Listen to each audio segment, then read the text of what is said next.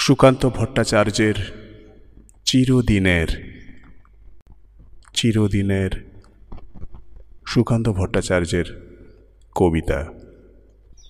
এখানে বৃষ্টি মুখর লাজুক গায়ে এসে থেমে গেছে ব্যস্ত ঘড়ির কাঁটা।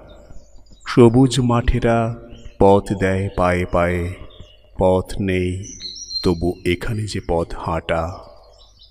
জোড়া দিঘি তার পাড়েতে তালের সারি দূরে বাঁশ ঝাড়ে আত্মদানের সাড়া, পচা জল আর মশায় অহংকারী, নীরব এখানে অমর কিষান পাড়া। এ গ্রামের পাশে মজা নদী বারো মাস, বর্ষায় আজ বিদ্রোহ বুঝি করে। গোয়ালে পাঠায় ইশারা সবুজ ঘাস এ গ্রাম নতুন সবুজ ঘাগরা পরে।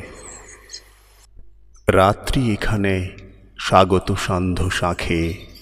কিষানকে ঘরে পাঠায় যে আলপথ, বুড়ো বটতলা পরস্পরকে ডাকে। সন্ধ্যা সেখানে জড়ো করে জনমত। দুর্ভিক্ষের আঁচল জড়ানো গায়ে এ গ্রামের লোক আজও সব কাজ করে। কৃষক বধুরা ঢেঁকিকে নাচায় পায়ে। প্রতি সন্ধ্যায় দ্বীপ জলে ঘরে ঘরে। রাত্রি হলেই দাওয়ার অন্ধকারে। ঠাকুমা গল্প শোনায় যে নাতনিকে, কেমন করে সে অকালেতে গতবারে চলে গেল লোক দিশে হারা দিকে দিকে। এখানে সকাল ঘোষিত পাখির গানে। কামার, কুমোর, তাঁতি, তার কাজে জোটে সারাটা দুপুর ক্ষেতের চাষির কানে। এক টানা আর বিচিত্র ধ্বনি ওঠে।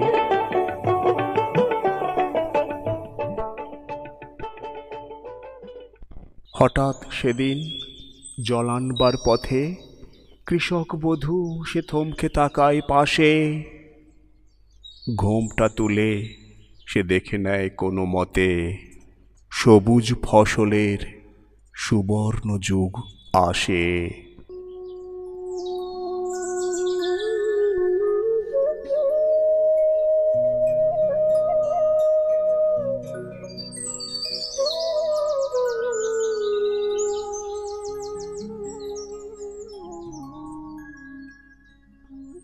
Mm-hmm.